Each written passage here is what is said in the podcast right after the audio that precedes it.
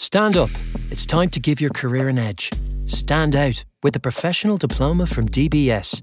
Stand by for part time learning that works for you and your ambitions. Choose from over 30 professional diplomas starting this January and February at dbs.ie. DBS Ambition Realised. CBS Radio Mystery Theater presents.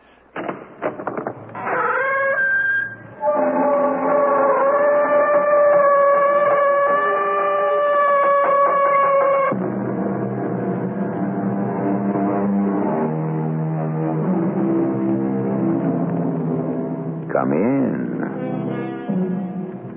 Welcome. I'm E.G. Marshall. He who sleeps in eternal noise is awakened by silence. Silence. As we all know, silence can sometimes be the loudest sound there is. Certainly, it can be the most eloquent. We spend so much time and energy learning to speak, as if it requires neither effort nor wisdom to know when to keep still. I should like you to meet my husband, Lieutenant Everett Summerfield. Your, uh, your husband? Of course. Everett, dear, uh, this is Mr. Walter Owens. Uh, who, who? Everett, m- Mr. Owens is also an artist. Mrs. Summerfield, who are you talking to? To my husband, of course. Can't you see? No. That's just the trouble. I can't, I mean, I mean, I, I don't, I'm... Mrs. Summerfield, there is no one here.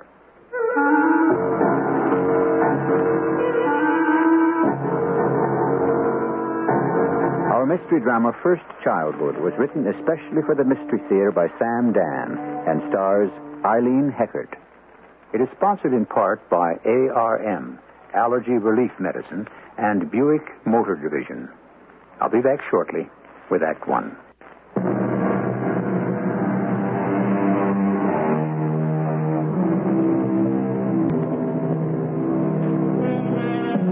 The years go by.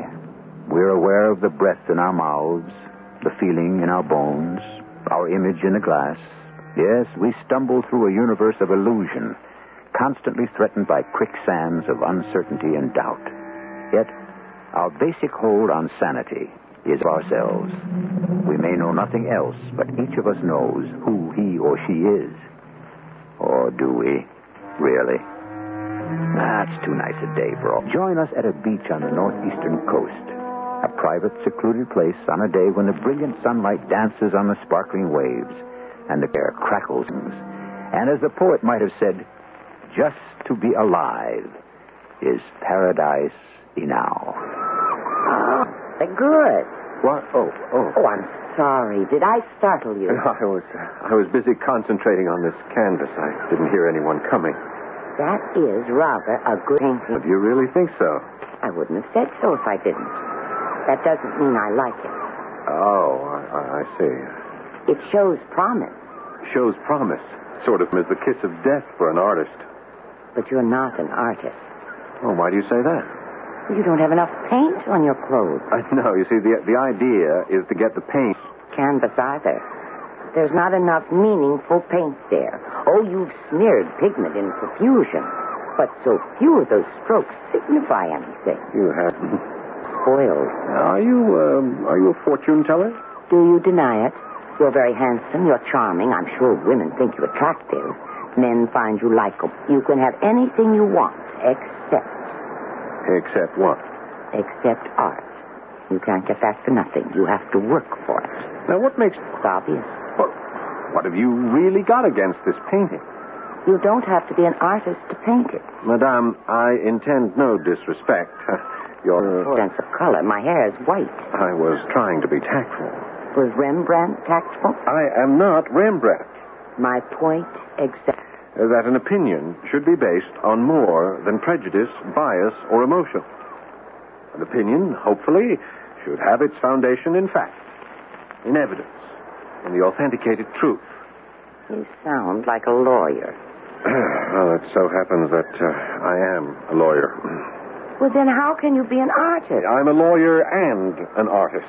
I noticed you listed lawyer first. I, I, I'm both.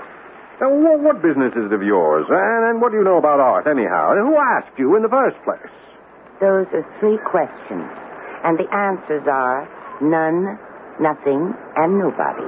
And now, sir, if you'll excuse me. Uh, no, uh, Madame, I'm sorry. It's, it's, it's you who must excuse me. I'm. I, I, I'm not myself. I- I'm under a strain. I had no right to behave so boorishly. Please forgive me. While I may not be an artist, I can at least be a gentleman. You could also be an artist. You think so? Do, do, do you really think so? Oh, I see your problem. You want assurances. Well, I, I'd like to be sure that I could succeed. That's another one of those words. Sure. Yes, but suppose I devote a lifetime of hard work and, and, and I fail. The devotion is your success. Madame, you breathe rarefied air. My name is Regina Summerfield. How do you do? Uh, I am Walter Owens. Ah. Uh, thank you. Thank you for talking to me, for spending so much of your time with a complete stranger. But you're not a complete stranger, or even an incomplete stranger. Oh, uh, have we met? Yes, I think we have. No, I, I, I don't think so. I mean, I say this because I'm sure I would never have forgotten. You're how old? 30? Yeah. We met, I think, before you were born. Oh, before I was born. Yes, I'm sure of it. Uh, well, um, Well, is that so strange? yes, frankly. Why? Where do you think you were before you were born? Where do I think I was before? Inside you, there's an essence. Now, something that makes you Walter Owens. Wouldn't you agree? Well, on the face of it, I suppose I would agree. now, I have to be careful with you, don't I? You have a way with words. Oh, nonsense. I'm just a little old lady, and you're a brilliant lawyer. Yes, we uh, were talking about where I was before I was born. Uh, this uh, unique essence that happens to be me, I think. I didn't say unique essence. There's nothing singular about it. Many people can have the identical sort of essence. I know a man who seemed to have the same essence as you do when he was younger. Oh. Oh, then I remind you of someone. Oh, yes. Uh, who? Would would you care to dine with us this evening? well, well, I. Please do. It'll be such a treat for Everett. My husband doesn't go out much. We can talk about art. You can see our place from here. Uh, you see the uh, the hill that rises up from the beach? That's the house on top. It's, it's beautiful. Say you'll come. All right.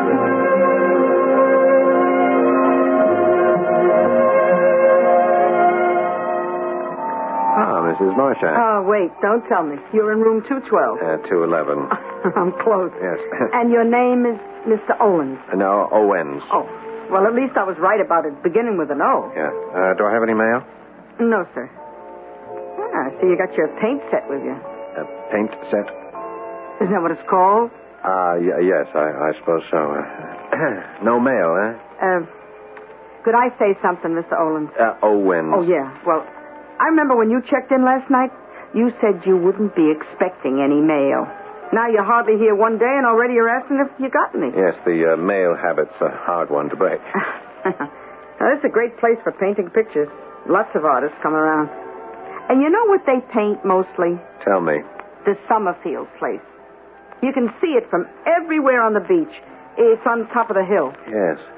Yes, it's a magnificent mansion. Oh, falling apart. Forty, fifty years ago, before the war. I mean, the Second World War. Oh, that was a place to see. Well, it's still very imposing. Look close. It's falling apart. A pity you won't get to see the inside of it. She won't let hardly anybody in there. but I will get to see the inside. yeah? Yes, I'm invited there to dinner. Your what? Yes, I met Mrs. Summerfield about an hour ago out at the beach. She spoke to you? Yes, we had quite a talk. Well, if that don't be So uh, I'm dining tonight with the Summerfields. the uh, Summerfield. Yes, Mrs. Summerfield and her husband. I believe his name is uh, Everett. Uh, yeah. Well, uh, What's the matter, Mrs. Marshall?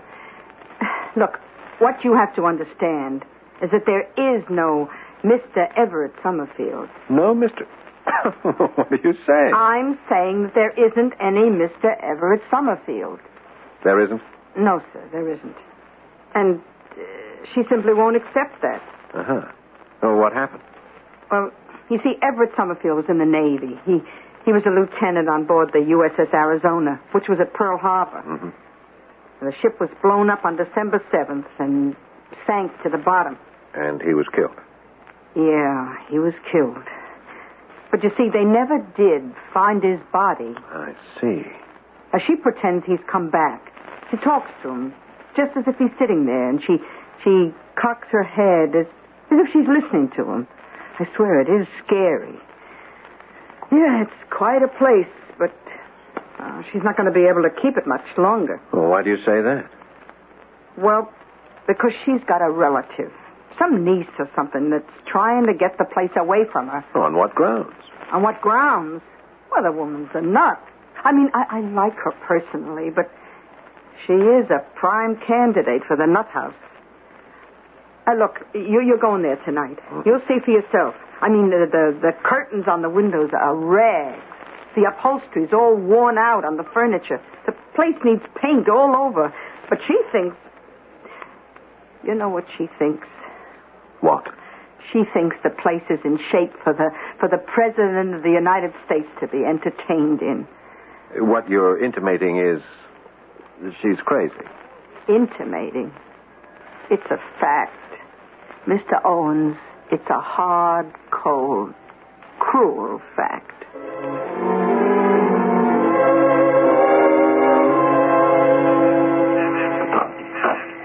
Ah, Mr. Owens. Good evening, Mrs. Summerfield. Do, do come here. Ah, I brought you this. Oh, you shouldn't have. It's a favorite dinner wine of mine. Wine of mine. That sounds so pretty. I'm sure Everett will enjoy it. Perhaps it will help him sleep. Poor Everett, he's been out of sorts lately. I'm sure you must be starved. Um, well, no, we're not. A... I whipped up. Uh, that's a modern term, but so descriptive. I whipped up dinner myself. We let the servants go. Well, why keep them? We don't use all the house these days, just a small part of it, and it's enough for the two of us. Uh, this is Everett's library, but he'll want to show it to you himself. And this is a small room that we use as a combined sitting and dining salon.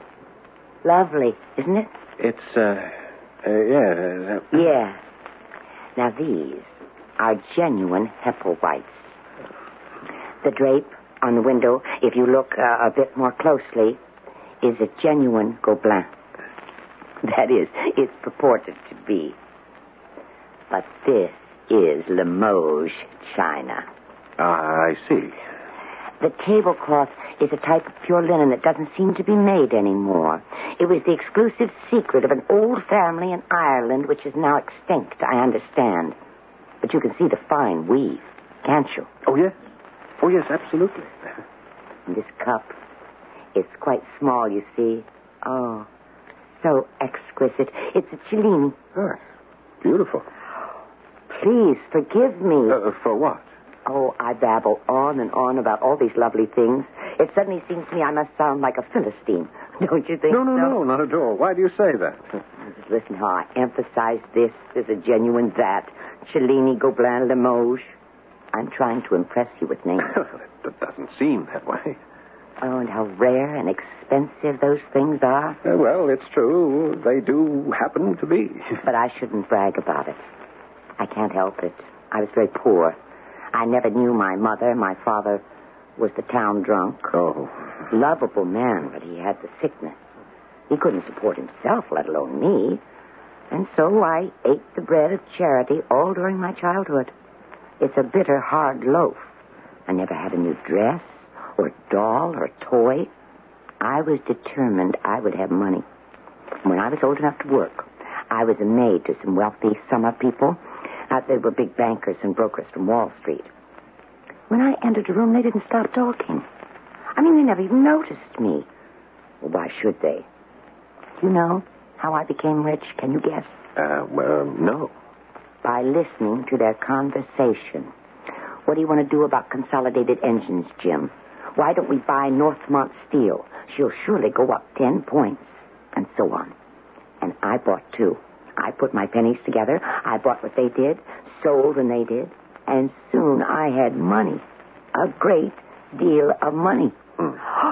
Oh, excuse Excuse me. We'll talk about it later. Here's Everett now. Uh, uh, Ev- uh, Everett? Good evening, Everett, darling. We have a guest for dinner, Mr. Walter Owen. I don't know. I didn't ask him. Are you Mr. Owen? Am I what? Are you from New York? Oh, uh, no. Uh, Philadelphia. Everett, why do you think everybody's from New York? Well, shall we all be seated? No, no, I'll carve the roast, Everett. You're always complaining about the knife. Yes, dear. Mr. Owens, in order to maintain domestic tranquility, will you do the honors and carve? Uh, uh, yes. Uh, uh, yes, I suppose so.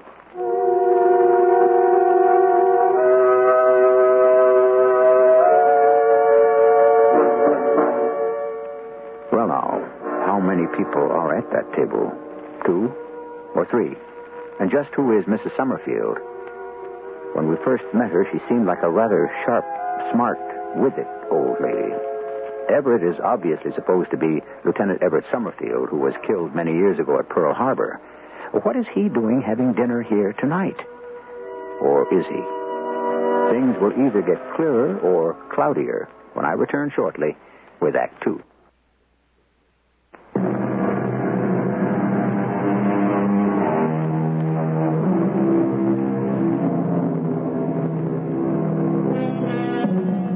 Home is the sailor, home from the sea, said the poet. But some sailors can never come home again. They lie buried forever under a watery grave of warm green or cold blue. Lieutenant Everett Summerfield went down with his ship at Pearl Harbor on that terrible day, but not according to his wife, who is now having dinner with him many years later. I hope you enjoyed your dinner, Mr. Owen. Oh, yes, yes. uh, Excellent, excellent. Some more coffee. No, no, thank you. This is fine, just fine. Everett. Everett. Oh, my goodness. Look at him and listen to him. He's fast asleep. Honestly, Mr. Owens, that man can go off just anywhere. Or was it your wine? I just wish he wouldn't snore so loudly. Does it disturb you? Uh, d- does, does what disturb me? Well, can't you hear that man snore? Oh, I, I don't mind. You're very kind. I was telling you how I became so rich by just listening to wealthy men talk. I was 19 years old, and I had almost half a million dollars. Can you believe it? Yes, I could believe it. I couldn't. But there it was in my account in my broker's office in New York. Meanwhile, I'd I'd fallen in love. Can you guess with whom? Everett, Yes, Everett. Everett Summerfield. It was a miracle. what do you mean? A miracle that he would fall in love with me. Why? Well, why shouldn't I fall in love with him? He was tall and handsome and rich. But for him to love me, mousy little Regina Melson, a, a penniless orphan girl. Yes, but, but you were rich. But who knew that? No one, not yet. I was Miss Nobody who had nothing. And Yet he fell in love with me. His parents were furious. And then they died. An automobile accident.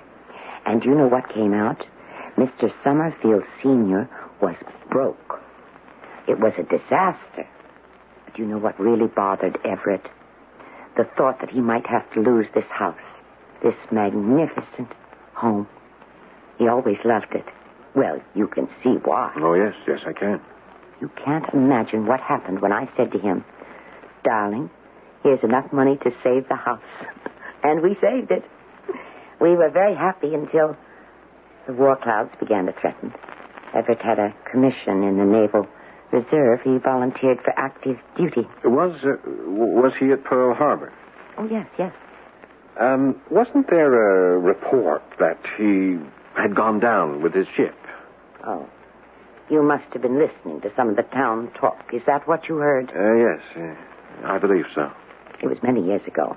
I received a wire from the War Department. They said he was killed in action. But you know, I refused to believe it He refused. But why? because I knew it couldn't be true. He couldn't be dead. He just couldn't be. And so I was not going to believe it. I went to Hawaii to look for him. But, but if he was reported killed in action, where could you look? Under the sea? But there's no point in looking there. If he was there, he'd be dead, wouldn't he? No, I thought perhaps he'd been wounded, lost his identification, or he might have been suffering from amnesia. He could have been wandering around the island.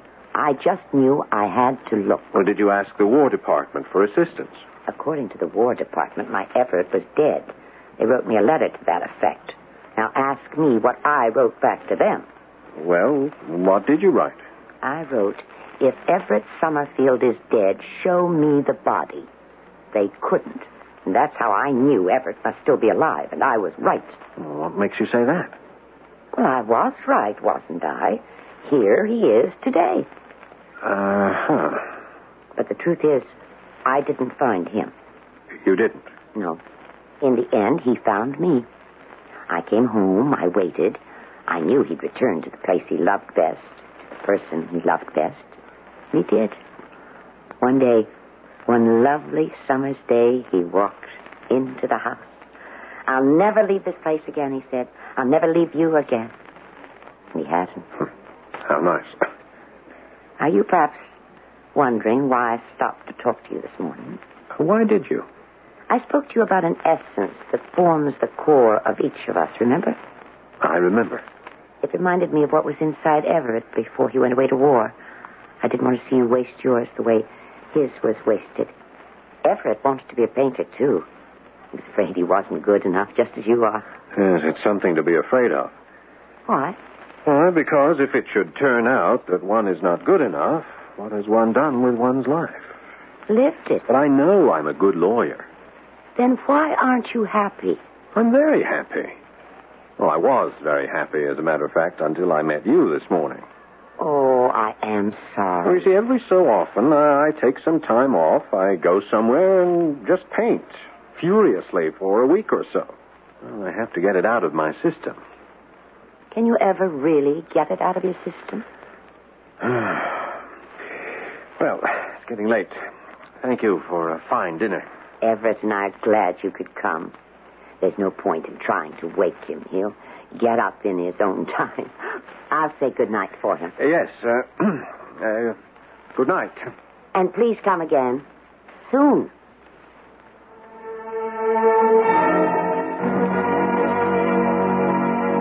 Well, hello there, Mr. Owen. Ah, good evening, Mrs. Marshak. I- I'd rather you called me Dell. I can't get used to this uh, Mrs. Marshak. I only been married to him a week. Ah, Yes. Uh, uh, w- were there any calls for me? Now, look, you said you weren't expecting any mail or calls or anything. Yes. Well, actually, I'm not. Uh, how was uh, dinner at, at the castle? Oh, uh, quite an experience. Does she still have any furniture left? You know, it's very sad. Hmm? She thinks she's surrounded by priceless antiques and works of art. That's pitiful. And yet she's such a bright lady. It's love.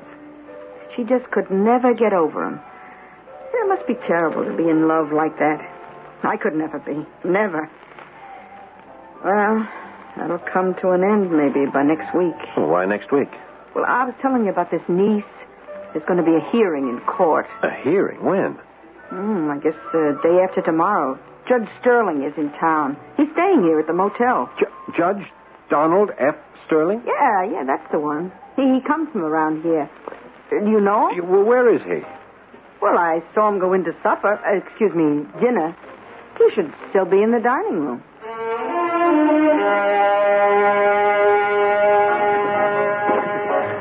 Judge, Judge Sterling. Walter, had your dinner? yes, sir. Yes, Well, sir. sit down, have some coffee. Thank you, thank you, Judge. Now, what are you doing up here? Oh, just a little vacation. Ah, here, young lawyers get all the breaks. I'm working. This place is part of my circuit. And I've got what I call a COL. Oh, what's that? Oh, it's my own private code for a crazy old lady. Oh. Well, I shouldn't say that. It's just that I hate these things. You get some greedy, shifty-eyed relative who wants the old gal put away for her own good, Uh, naturally. naturally. And the truth is, the old gal would be better off being taken care of, but it's a messy situation. Well, anyhow, since I'll have to adjudicate this case, I'd better not discuss it. Uh, yes, sir. Ah, the vultures have circled and landed. Uh, what's that, sir? That table near the window, Yes. that young lady, or should I say woman, that's the cousin, somewhat distant cousin. but the only surviving legal relative of the late Everett Summerfield. The late. Yes. That's what this thing's all about. And her estimable attorney, Mr. Leroy Pillow. Hmm, Unappetizing duo. But they may have the evidence on their side. Oh, what evidence? Enough to show that Regina should be committed. You call her Regina. It sounds as if you know her. Yes, I've known her all my life. Well, first part of my life, anyhow. A little orphan girl. Work worn little drudge before she was fairly into her teens. Her face and hands were always dirty. Heaven forgive us, we all made fun of her. All of us, little rich kids. Uh, Judge, you say there's to be a hearing. Yes, day after tomorrow. Does, um, does Mrs. Summerfield have a lawyer? There's no one of record as yet. I suppose the court will have to appoint one. Uh, do you suppose the court could appoint me? I would like to represent Mrs. Summerfield. You uh, know what that means? Uh, yes. Yes, it means that I've taken on a very difficult case.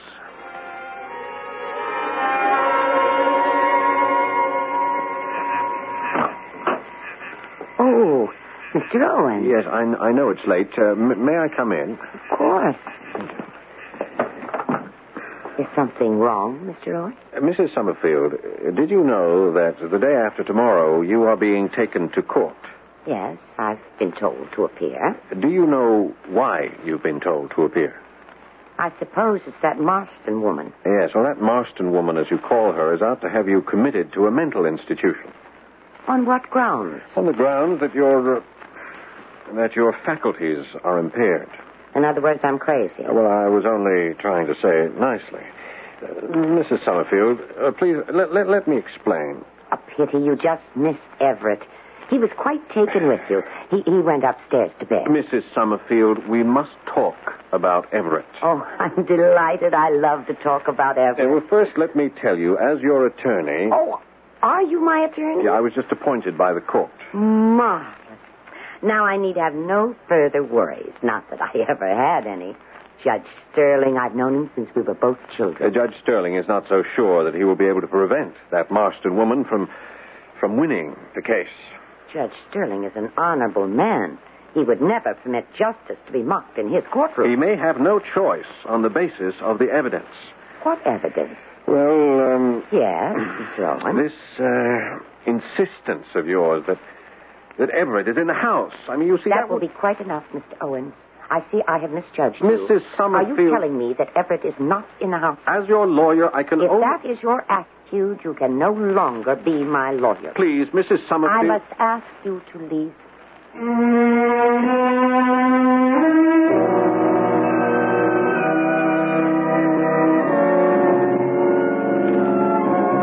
We'll all have to leave for a few moments until the arrival of Act Three. But what have we here? Evidently a tug of war between fact and fancy. Which side usually wins these affairs? Now think a moment before you answer. We'll continue shortly.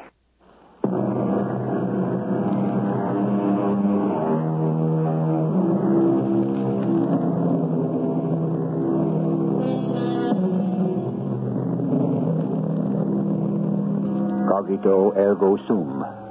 Or, I think, therefore I am, said the philosopher. Now, if you examine that, you see it's absolutely right. If you can think, it's proof you have to be. But that's only you. If you think for someone else, does that mean that they are also there? Once again, we discover that we should never get bogged down with philosophy when we're trying to tell a story. Onward. Mrs. Summerfield, I want to help you. How? I want you to be able to stay here, to live here. I mean, after all, this is your own home. And? And you know that Marston woman's attorney will charge that you are no longer competent. Let him. Now, I have seen these things in court. Have you? Older people can easily be victimized. Will my lawyer stand idly by and permit it? Your lawyer can only deal with facts. Oh, we're back to that. One fact your lawyer will find difficult, if not impossible to overcome, is that you talk to people who aren't here. Everett is here. Let, let me put it this way you talk to people who cannot be seen. Is it my fault if others cannot see clearly, truly? It, that's neither here nor there. Don't say that. Realistically, everything has to be in one place or the other. Yes, well, that is your best defense. Now, I will place you on the sand. Oh, that must be an exciting experience. I've seen it on the stage and in the motion pictures. It's never happened to me. Yes, well, well I will ask you the following question. I'll be under oath, won't I? Yes, yes. Uh, I will say, Mrs. Summerfield, do you actually believe your husband is still alive? And I will answer yes. You will answer no. How can I answer no? You just told me I was under oath. Because the answer is no, and the case will be dismissed. The answer must be yes, because Everett is alive. Our second best defense. I will ask the same question. Mrs. Summerfield, do you actually believe your husband is still alive? And I will answer yes. You will answer, I want him to be alive, and I try very hard to believe it. But I don't try hard to believe it. It happens to be true. The attorney for that Marston woman will ask you that question. What will you answer? Yes. That answer opens the asylum doors. It's the truth, Walter. I wish you believe it. Well, it's very hard to believe it. Of course. Now, you've just caught the exact sense of it. If it were easy to believe, well, there'd be no problem, would there? And that's the same with everything else. If it were easy to be an artist, anyone could do it. Mrs. Summerfield, please let us stay on the subject. This is the subject. Do you do what's in your heart or do you do what's easy? It's easy for you to be a lawyer, but it's right for you to be a painter. Mrs. Summerfield, when I talk to you, sometimes I no longer know what I mean. Then there's hope for you. Uh, probably. But is there hope for you? Good evening, Mrs. Marshall. I'd rather you called me Belle. Good night, Belle. See you in the morning. Uh, aren't you going to ask me your usual question? Oh, what usual question? Any mail? Any messages? Well, I never have any. Well, you do tonight. A message from uh, Mr. Pillow. He's the lawyer you're going to be up against in court. Well, how do you know I'm going to be in court? I know everything. He'd like to see you in the lounge. Walter Owens? Uh, yes. Uh, Pillow's the name. Leroy Pillow. This Miss Marston. Julia Marston. How do you do? You do. Uh, The name goes against the character, Miss Marston. In what way? It seems to me that Julia is usually the heroic role of a melodrama, not the villainess. Now, wait a minute. See here, Mr. Owens. Oh, climb off it, Leroy. Uh, get to the point. What is the point? The fact is, you probably think I'm trying to swindle some batty old dame out of her estate. You made that statement, Miss Marston. Oh, she's crazy. Do you deny it? I'm listening, Miss Marston. She can't take care of herself. The place is falling into rack and ruin. Rack and ruin. Did you make that up? It can be saved. It can make a fantastic resort hotel. Yes, think of what a boon it would be to the economy of this town. So, uh, tell him your proposition, Leroy. Uh, Mr. Owens, why can't we settle this out of court? To settle what? Yeah, problem. Well, I'm not aware of a problem. Can't you convince your client that it's in her best interest? No, uh, no, I'm afraid not. Look, I'm not trying to swindle her out of the property. You're not. But it'll still be hers. In name, at least. And she'll be away in a nice place with, with nice little old ladies just like herself. And she can dig in a nice little garden. Yeah, what a lovely prospect. Owens, I'm trying to help you out. Are you? Why lose a case when you don't have to? Who says I have to? Your Honor, we have one of those unfortunate cases that occur far too often in our society. A human being reaches an age where she can no longer function fully. Objection, Your Honor. Mrs. Summerfield's ability to function is what is at issue here. Sustained. Counselor, you've been quite a while with your introduction. Now, may we get on with it? How we doing? Huh, Badly. Have faith. Yes, I might as well. I don't have anything else. Uh, Your Honor, we call as a witness Mrs. Belle Marshak. Mrs. Marshak, will you come up, please? Yes, sir. I will. Raise your right hand. Do you solemnly swear to tell the truth, the whole truth, and nothing but the truth? Yes, sir. And Miss Myfax, how long have you known Mrs. Summerfield? All my life, You know her well, then. uh, yes. Would you say that there's something uh, peculiar about her? Meaning what, sir? Or does she do anything that might be considered strange? Objection, Your Honor. If each of us were permitted to define strange, and that were to be used as a legal guideline, who would be kept out of the asylum? Now, that'll make his point, Mr. Owens, and then I'll rule on it. Uh, thank you, Your Honor. And Mrs. Marchak, is it strange to insist that a dead man actually exists? Well, yeah. Does Mrs. Summerfield, to your knowledge, claim that her husband is alive? Uh, yes. Isn't it a fact that on more than one occasion she has actually addressed him as if he was actually there? Yes. And in your presence, didn't she actually insist that he was talking to her? Didn't she even answer him? Yes. I have no further questions. Well, Walter, What can I tell you? It's not good at all. but Sterling is an old friend. Sterling is first a judge. Cheer up. Justice triumphs in the end. Who told you that? It's supposed to. Yes, there's been a procession, a cavalcade of witnesses up there, all testifying that you live in a in a, in a never never land, a make believe world. Oh, I'm very much afraid. You're always afraid of the odds, aren't you, Walter? But they'll always be against you. Always. No matter what you want to do. That is, if you want to do it right. Yes. Oh, it's time we got back into the courtroom.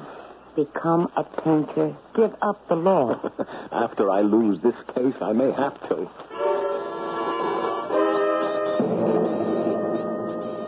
In essence, Miss Marston, why have you brought this action? Because I'm trying to salvage something.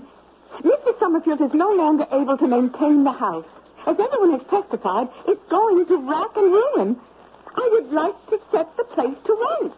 And have you discussed it with Mrs. Summerfield? How can you talk to her? She lives in another world. Everybody knows that.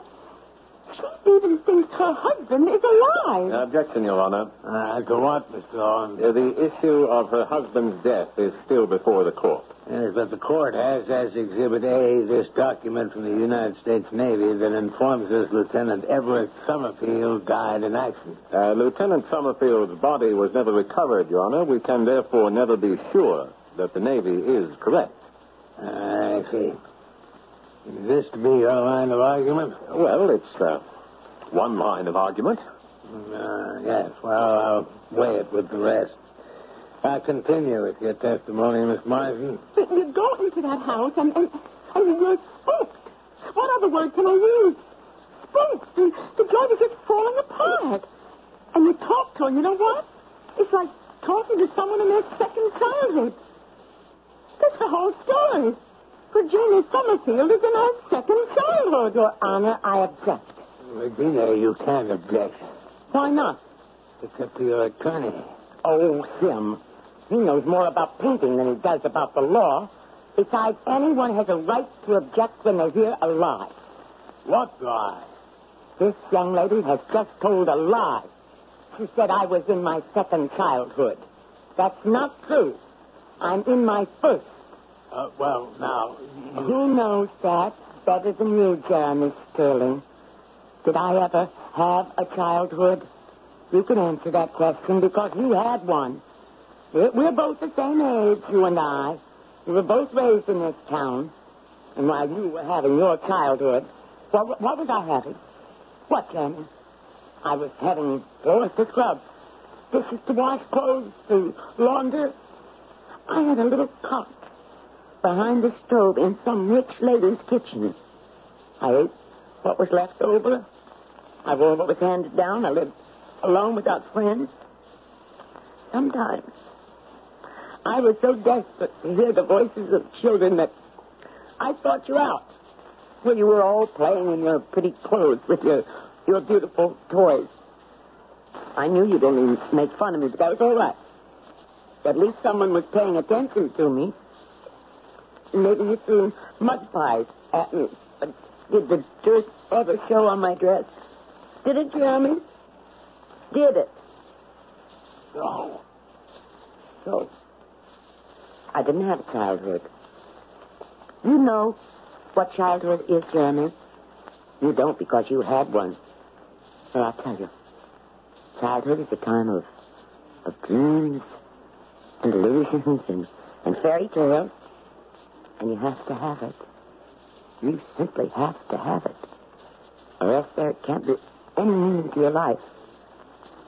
And since I didn't have mine when I was young, I have to have it now before it's too late. Childhood means living in your own beautiful world. And I claim my beautiful world now.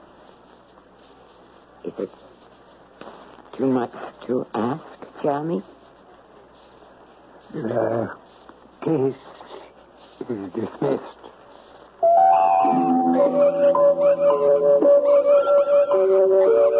The beautiful world of childhood, the world of innocence, the world of infinite possibility and unlimited promise.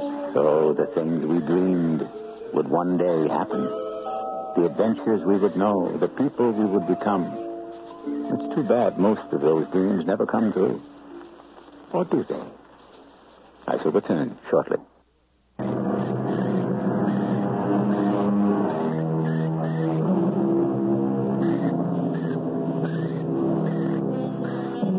Childhood, childhood, sings the poet, wonderful girl and boy land. Once you leave its portals, you can never return again. Maybe that's not true either. Certainly, so many of us strive to go back to the simplicity, the wonder of it.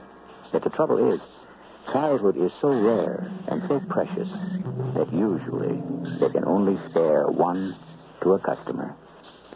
Our cast included Eileen Hetrick, Paul Hecht, Bryna Rabin, and Robert Dryden. The entire production was under the direction of Hyman Brown. And now, a preview of our next tale. Don't take another step. You don't want to use. You can put down your rifle, Captain. We mean no harm. But what do you two want? I think you know. We want our brother's body. Let us sleep. You say nothing. Well, We're here to get Paul's body. To take him off your land and give him a decent burial and where would that be? where he belongs. Six feet under carpenter's soil, is that it? Yes, Captain. That's it. You are out of your mind, girl. What is that supposed to mean? Now just turn around, the two of you, and take yourselves straight back to where you come from. Please, Captain Crane. We are not about to do that. We want our brother's body, and we are here to get it. Radio Mystery Theater was sponsored in part by Buick Motor Division and ARM, Allergy Relief Medicine. This is E.G. Marshall inviting you to return to our Mystery Theater for another adventure in the macabre. Until next time, pleasant dreams.